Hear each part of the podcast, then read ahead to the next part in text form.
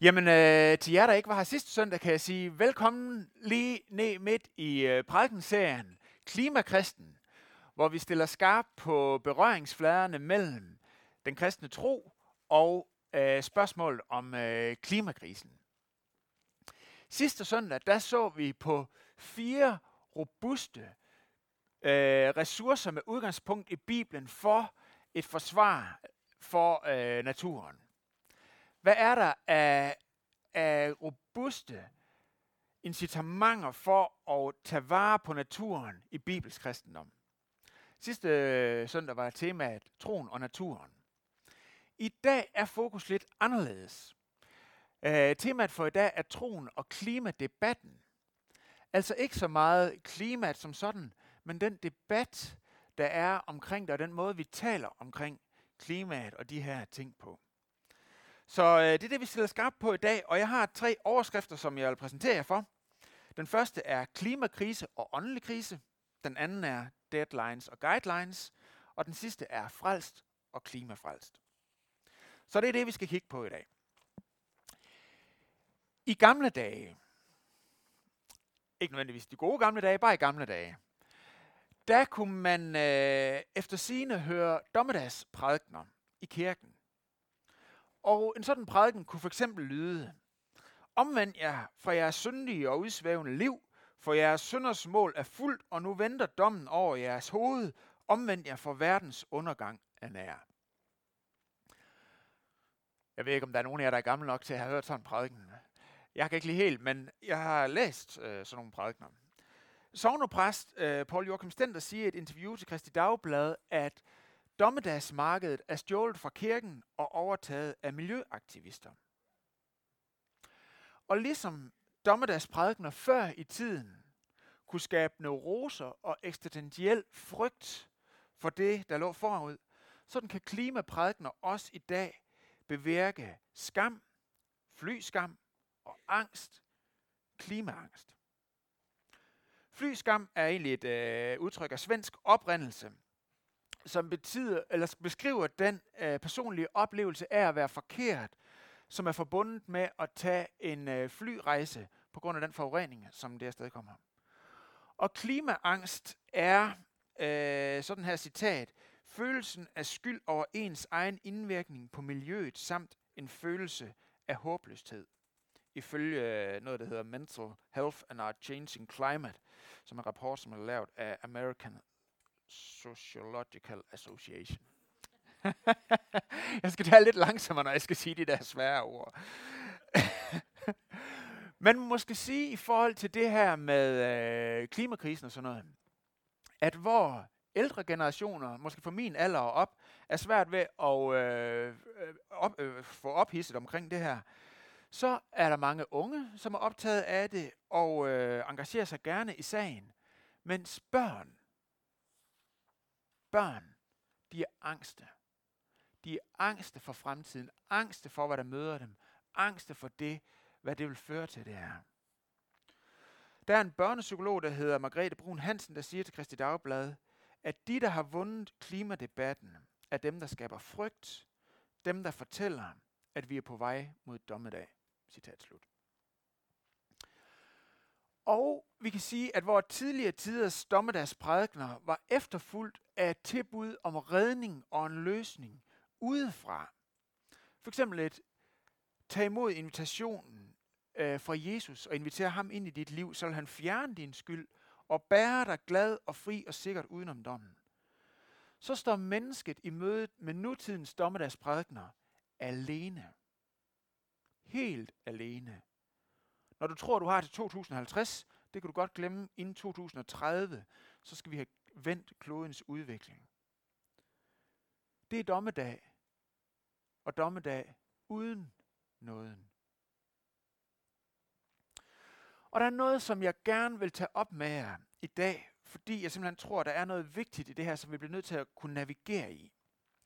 For u, øh, uagtet sagens alvor og betydningen af at tage den her sag alvorligt, og sagens rigtighed, så er der en overhængende fare for, at klimakrisen også udvikler sig til at omfatte en åndelig krise.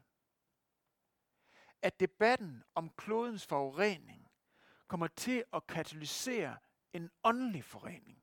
Åndelig forurening. Ikke fordi, at debatten om klimaet er forkert. Slet ikke. Men på grund af, at vores menneskelige, naturlige religiøsitet, altså den religiøsitet, som vi alle sammen har et eller andet sted i udgangspunktet, har en tendens til at afspore debatten om løsningerne. Hvis vi lige hænger på et øjeblik, så vil jeg prøve at forklare, hvad det er, jeg mener. På Jesu tid, der var der forskellige bud på, hvordan at man skulle redde folket fra dommedag. Det mest populære bud, og det som er størst folkelig opbakning, og som øh, var mest, øh, det var ligesom det, de fleste kunne stå sammen om, det var det bud, som farisæerne kom med. Altså, vi kender farisæerne igennem Bibelens formidling af det, og det er sådan, øh, der var Jesus ret kritisk over for dem. Men faktisk så var det en ret populær befolkningsgruppe i samtiden. Men det var samtidig også den gruppe, som Jesus var mest udtalt og mest direkte i sin kritik af. Farisæerne, de var faktisk langt hen ad vejen øh, helhjertede mennesker, der sagde, vi sætter al vores energi ind på at gøre det rigtige. Og når vi lykkes med at gøre det rigtige, så vil vi blive reddet og accepteret af Gud. De havde en opfattelse af, at vi kunne selv nå retfærdighed. Og det er den her selvretfærdighed, som Jesus han er øh, sådan i opposition til, fordi at han siger, at det kommer simpelthen til at blive en snublesten for, at I kan modtage det, der er vigtigt. Jesus han siger, at det her det vil aldrig lykkes, men det vil ende i hyggeleri. Og den eneste mulighed for redning er via hjælp udefra, fra Gud. Så vil I blive reddet, og så vil I kunne begynde at gøre det rigtige. Farisæernes logik er den, jeg må gøre det rigtige for at blive frelst fra dommen og elske dig Gud. Men Jesus han siger, kære ven, Gud han elsker dig allerede. Han vil tage dommen for dig, og stille og roligt derfra hjælpe dig til at gøre det rigtige. Jeg vil nu prøve at læse en af Jesu beskrivelser af farisæerne, og bagefter prøve at dele et par af mine agtagelser til tendenser på det, som jeg kalder farisærbetændelse i klimadebatten. Vi skal høre fra Matteus evangeliet kapitel 23 fra begyndelsen af.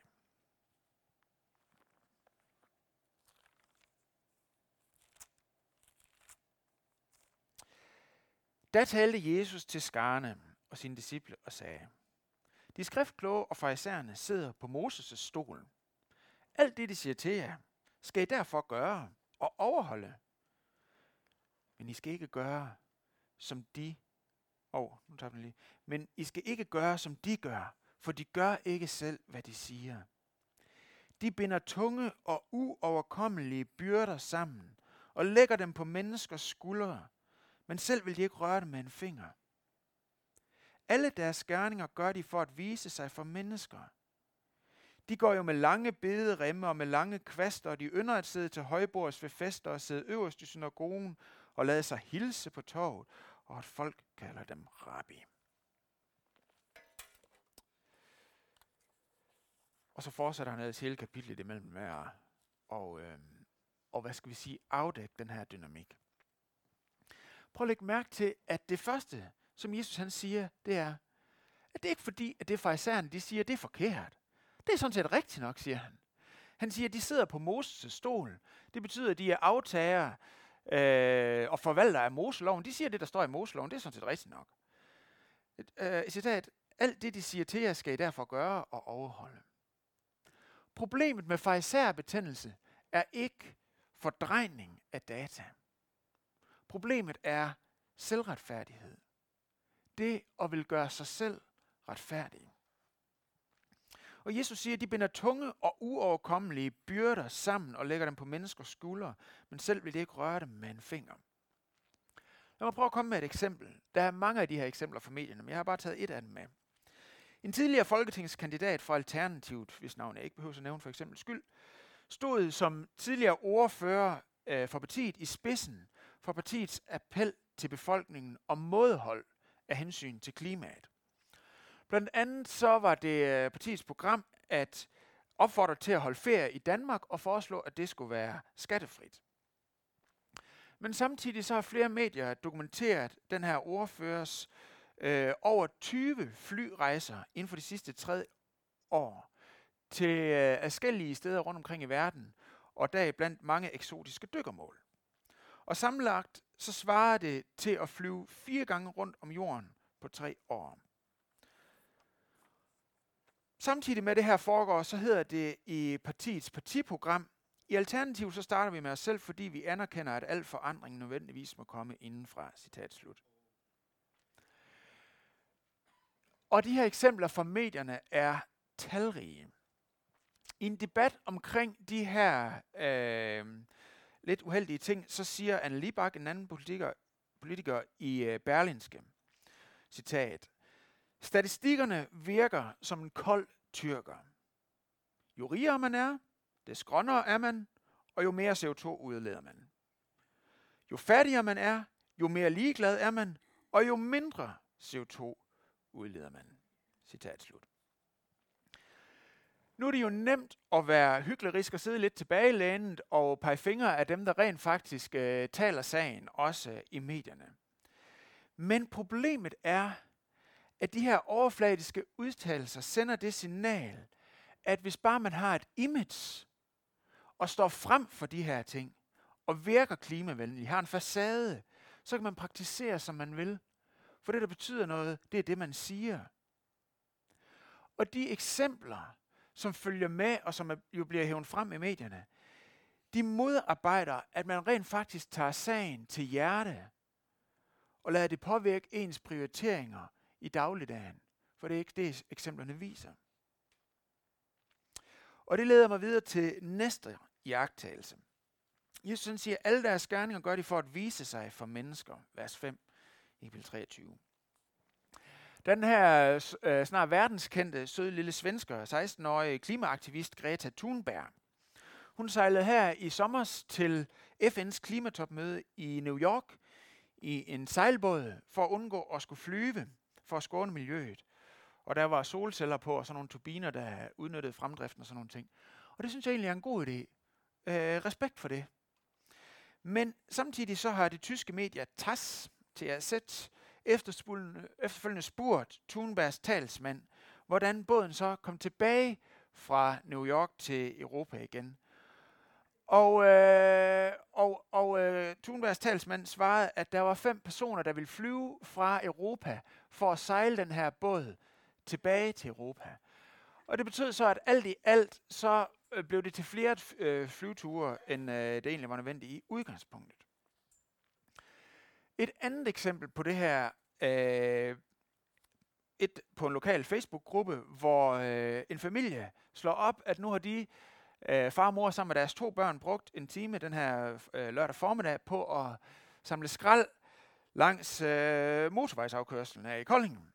Og så tænker jeg, okay, var det for klimaets skyld, eller var det for et syns skyld, at der skulle bruges en time på det, og det skulle slås op på Facebook? Man kan sige, kan det, kan, mon klimaet ikke er faktisk ligeglad med, hvad vores motiv er. Altså, uanset om man har gode eller dårlige motiver, så er det vel godt, at der bliver samlet skrald. Og jeg skal være den sidste til at opfordre til at sidde på hænderne, indtil ens motiver bliver 100% rene og adle. Fordi så tror jeg ikke, der er nogen af os, der kommer op af sofaen. Men jeg mener alligevel, at der er en praksis i klimadebatten, som er skadelig og usund af to grunde.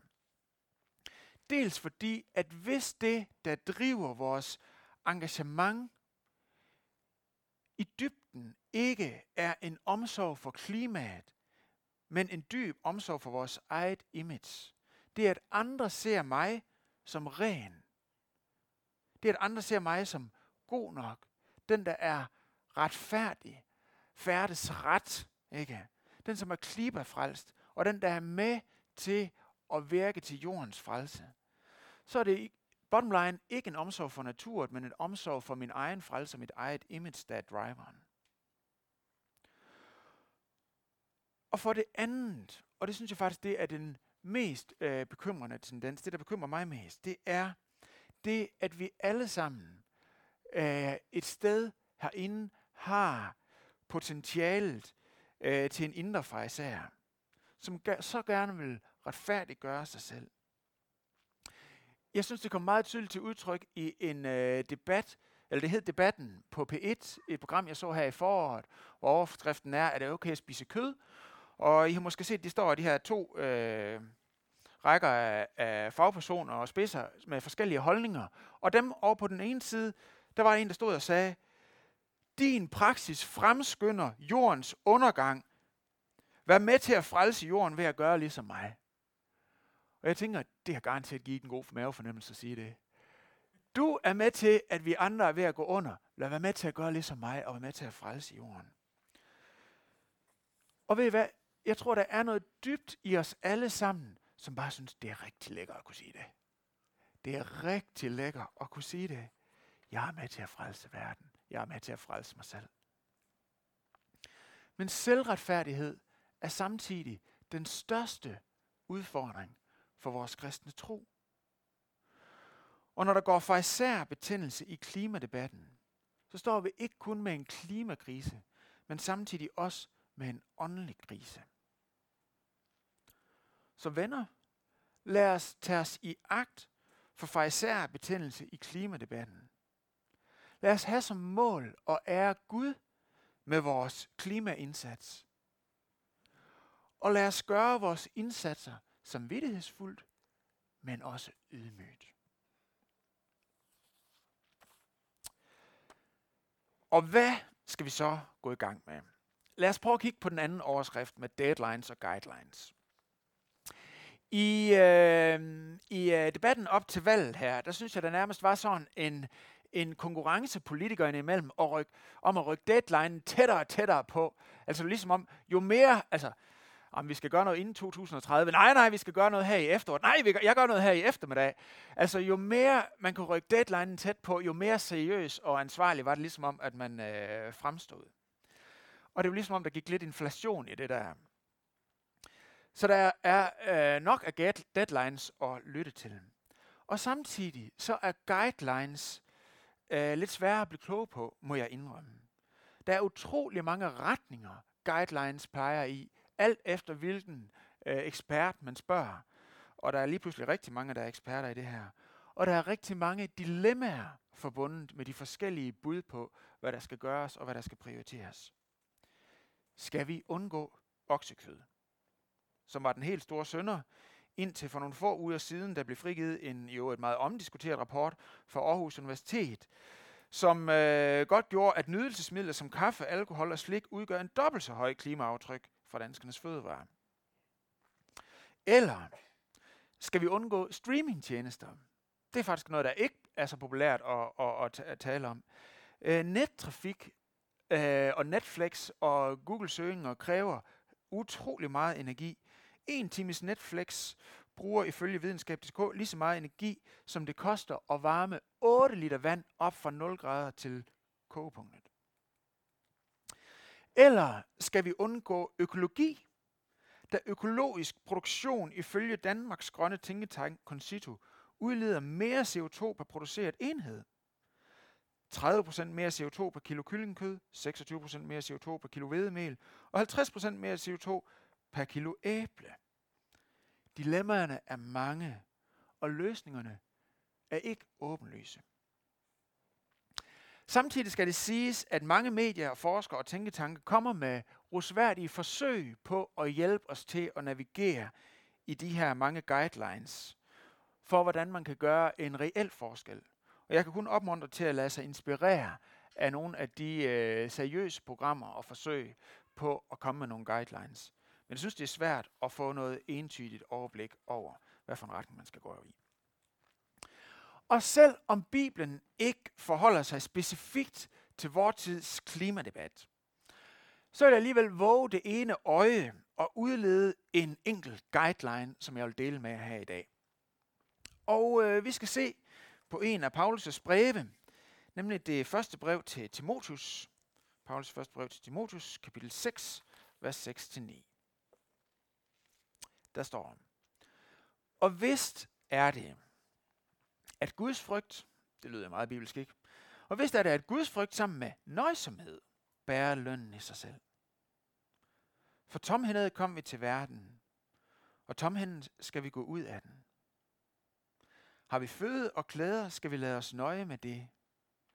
Men de, der vil være rige, og hvem vil ikke det? Men de, der vil være rige, falder i fristelse og baghold og henfalder til utallige, tåbelige og skadelige tilbøjeligheder, som styrter mennesker i undergang og fortabelse. Lad os prøve at se på nøjsomhed, som Paulus han taler om her. Det er ikke en af de øh, værdier i den kristne tro, som jeg har hørt øh, mest tale om. Det er ikke noget, vi taler meget om. Men så lad os prøve at se, om øh, vi måske skal støve nøjsomheden som værdi af. Jeg stødte i forbindelse med min research til de her prædikener på en organisation, der hedder, og så skal jeg lige gå ned i tempo, for ikke at sige det forkert, uh, The Earth Overshoot Day. Man kan gå ind og søge til det, og på det på internettet. Det betyder jordens overskudsdag. Og uh, deres anlæggende er at beskrive den dag på året, hvor menneskeheden har forbrugt den mængde af biotiske ressourcer og råstoffer, som planeten er i stand til at gendanne på et år. Og jordens overskudsdag i år 2019 faldt den, prøv lige at komme med jeres indre gat, den faldt den 29. juli. Og sidste år faldt den den øh, 1. august, altså et par dage før. I 1970 faldt den den 29. september. Så er der også noget, de kalder National Overshoot Day. Og jeg kan sige, at for Danmarks vedkommende, så ligger øh, Danmarks øh, overskudsdag den 29. marts. Kun 14 dage efter USA, som vi ellers i Danmark har det rigtig godt med at påpege, hvor meget de sviner og overforbruger. Øh, men vi ligger altså kun øh, 14 dage øh, efter øh, USA. Og i Indonesien, der har de øh, jordens overskudsdag den 18. december. Til sammenligning. Det er ofte nævnt, at hvis hele jordens befolkning gjorde krav på samme materielle øh, goder, som vi har i middelklassen her i den vestlige verden, så ville der ikke være ressourcer nok. Og det er så sandt, som det er sagt. Og jeg tænker, måske er det tid til, at vi som kristne begynder at værdsætte nøjsomhed. Igen. Måske er det et af de steder, hvor vi skal sige, Nå, okay, der er så mange områder, hvor vi alligevel er kaldet til at være et anderledes folk. Måske skal vi tage det her med i, i puljen. Nøjsomhed, ikke som et fattigdomsideal. Der er ikke noget fattigdomsideal i Bibelen. Og slet ikke som nærighed, fordi så har vi et helt andet problem. Men som en glad tilfredshed med det, vi har. Jesus han siger, saml ikke skatte på jorden, hvor møl og rust fortærer, hvor tyve bryder ind og stjæler. Der kan være mange ulemper forbundet med at samle sig skatte på jorden. Men samle jer skatte i himlen, siger Jesus. Nøjsomhed som en glad tilfredshed med det, vi har. Med det skatte, vi har. Lad os samle skatte i himlen. Og så er vi ved at være fremme til det, ved det tredje og sidste afsnit, som jeg har kaldt frelst og klimafrelst. Og jeg vil prøve at, øh, jeg prøver at arbejde lidt med det her, hvordan vi kan navigere i alle de her stemmer i den offentlige debat. I alle de forskellige klimaeksperter, i alle de her forskellige guidelines, hvordan kan vi navigere i det, og samtidig undgå både klimaangst og fra især betændelse i klimadebatten. Her kommer mit bud. Prøv at høre. Gud har en plan for at frelse verden. Og han har allerede dealet med verdens hovedproblem, nemlig menneskets, vores adskillelse fra Gud på grund af synden. Og med udgangspunkt i det, så vil Gud genoprette hele kosmos. Og når vi lægger vores liv i Guds hænder og siger, ja, Jesus, jeg vil have dig som frelser i mit liv. Jeg vil have dig som herre i mit liv, som mit livs centrum. Så betyder det, at fordømmelse og dommedag og jordens undergang er aflyst for dit vedkommende. Amen. Gud har båret konsekvenserne af, af vores liv på korset, og han vil tage ansvar for alle tings genoprettelse til sidst. Og så kan vi gå ud i vores hverdag med frimodighed og rank ryg, befriet fra behovet for at retfærdiggøre os selv. Og i det nye liv, vi så lever med Gud, der vil han gradvis inddrage os i alle tings genoprettelse. Også nu i vores liv. Og det sker, når Gud ved sit ord i Bibelen og ved sin helligånd prikker til os og siger, prøv at høre her, min ven. Øh, hvad med, vil du være med til at styrke relationen mellem dig og den her person, som er min elskede skabning, ved at være lidt mere venlig over for Søren, for eksempel. Eller det kan være, at Gud ved sin ånd og ved sit ord prikker til os og siger, vil du være med til at styrke mit elskede skaberværk ved at være mere klimavenlig? Så lad os lytte til Guds hints til os i hverdagen. Gud, som har skabt verden, vil inddrage os i sin omsorg for den. Og jeg mener simpelthen, at vi som kristne har det bedste og frieste udgangspunkt for at involvere os i omsorgen for kloden. Befriet fra flyskam og klimaangst, befriet fra byrden for at skulle frelse verden, og motiveret til at gå i gang, ikke af frygt, ikke af behovet for at retfærdiggøre os selv, men motiveret af Guds kærlighed til os og til hans skaberværk, som han også har givet os en del af ansvaret for.